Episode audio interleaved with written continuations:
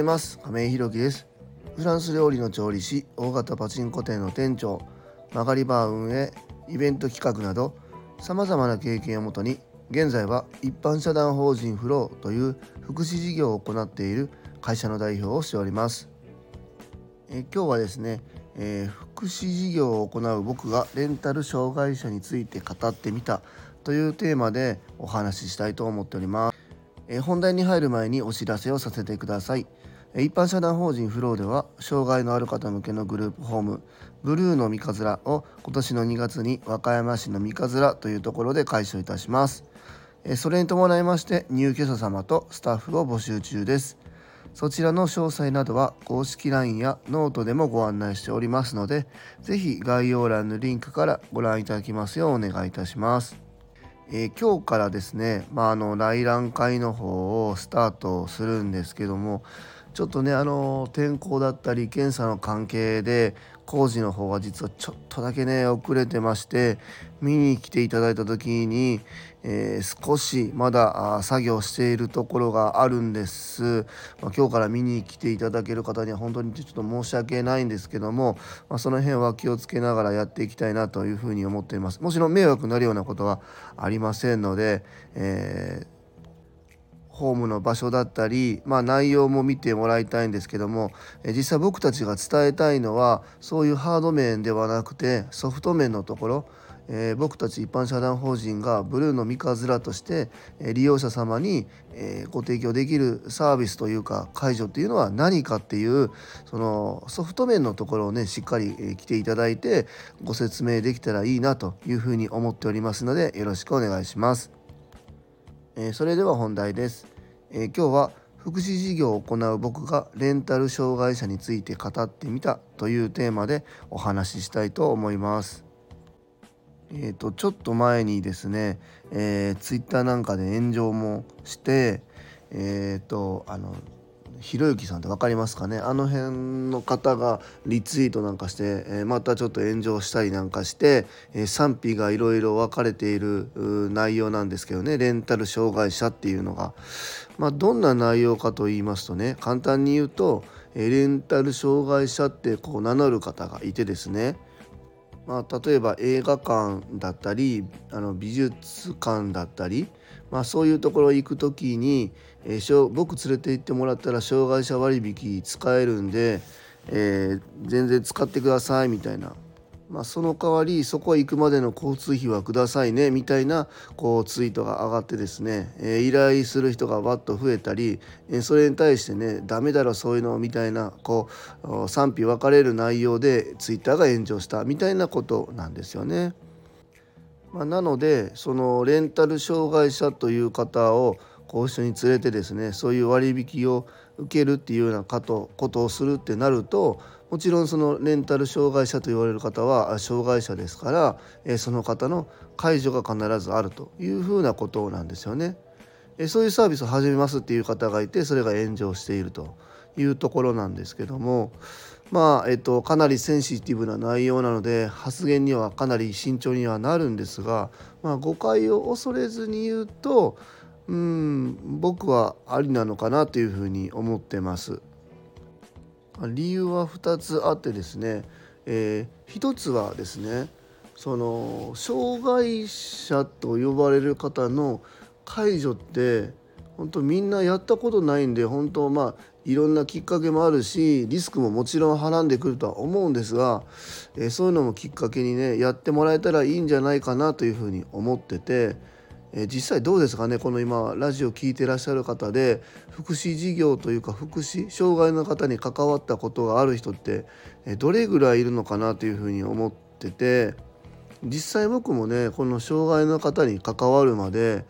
えーと、車椅子の畳み方も、えっと、ブレーキ車椅子のブレーキのかけ方も分かんなかったし、えー、もっと言うとその障害のある方を持ち上げる担ぎ上げる時にどういう体勢をしたら自分が楽なのかも相手が楽なのかももちろん分かんなかったっていうことなんですよね。え、この方がこのレンタル障害者と名乗ってる方がどういう障害なのかは僕詳しくまだ読めてないんですけどもとはいえ障害者で手帳も出てるってことは、何かしら、えー、一般社会で生きていく上でね、えー、生きづらいところがあったり苦手だなって思うところが、まあ、たくさんあるのかなというふうに思ってて、え、そこに対して解除が必要だから手帳が出ているということだと思うので、えー、そういう意味でもそういろんな方がねその障害っていうことに関わってあそういうことだったんだなって思う機会が増えるっていうのは僕はいいかなというふうに思ってます。なんかこう反対理由としてなんかこうそんなの何かあったらどうすんだよとか悪意がある人がそのレンタル障害者を依頼してね、え来た時にボコボコにされたりとかしたらどうすんだよみたいなこと言うんですけど、まあ、そんなことを言い出したら本当キリがないんでね。だってマクドナルドに悪意のある人がマクドナルドに入社してですね、えー、入社初日に、えマクドナルドのハンバーガーに、えー、釘を差し込む可能性はゼロじゃないんでもうそんなことを言い出したらもう何にもできないと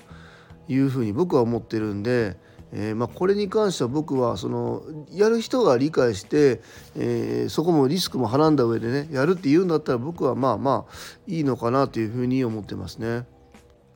えー、2つ目ですがこれはね障害者手帳の人がこう美術館だったり映画館に行くっていうのを本当に行政を通じてサービスを使おうと思ったら、まあ、移動支援っていうのをね福祉事業所に頼むわけですよ。僕たちみたいな福祉事業所に、えー、正式に依頼をかけてで、えー、介助人が来てですね、えそこに対して映画館だったり美術館だったり行くんですけどこれね、えー、十分な、え、介助人の人数がいるんだったらこの人もそんなことしなかったのかも分かんない分かんないけどねそう、えー、今現状やっぱり福祉事業っていうのは人手不足僕もどこも人手不足って言われてますけども人手が本当足りないんですよね。で例えば人がある程度いたとしてもえー、そういうサービスを利用したいっていう時間がね大幅にかぶるんですよね。皆さんどうですかね？土日に祝日って結構お休みの方いないですか？で美術館映画館っていうのはやっぱり土曜日日曜日だったりに行きたいっていうのがまあ普通だと思うんですよね。その方たちも平日は、えー、作業所だったりに行ってるので平日の皆さんが働いてる時間帯には同じように働いてるんですよね。だからその時間を避けて、えー、そういう余暇の部分に行くんですけど、え、その時間帯の介助人っていうのが他にも行くのでかぶるんでやっぱり制度としては賄いきれないっていうところが現状の問題としてはずっと変わらずあると思うんですけどもそういうことも含めてこの方は自分でどこかに行きたいっていう気持ちとそういうことをやりたいなって思っているそのサービスを利用したいって思ってる人とのマッチングを、まあ、自分で構築してやり始めたのかなっていうふうに思ってるので僕はこの2つの理由で、まあ、賛成というかまあありなんじゃないのかなっていうふうに思ってます。それはもちろんね、社会制度の中で手帳が出ているんでこの件はここにははなんかおかしいよねみたいな辻褄が合わないよねみたいなところはあると思うんですけどもそもそも障害者手帳というサービス自体が100%完璧ではないんですよね。この説明は、えー、かなり長くなるんで割愛しますがなので、えー、自分たちで利用方法を見つけて模索していくっていうこの人はね、えー、一個の自分の中での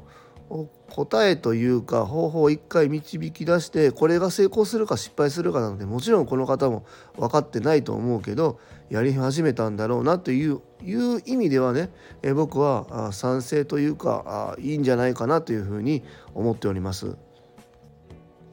まあ、もしこういう理由で、え私は賛成ですとかこういうところはダメだろうって思うから私は反対ですっていうご意見がもしあれば僕も参考にさせていただきたいなというふうに思いますので、えー、レターなりで、えー、ご回答いただけたらなというふうに思っております。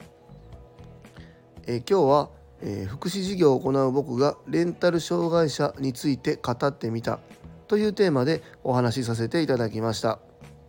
えかなりセンシティブな内容になりますが最後までお聴きくださりありがとうございました。えー、次回の放送もよろしくお願いいたします。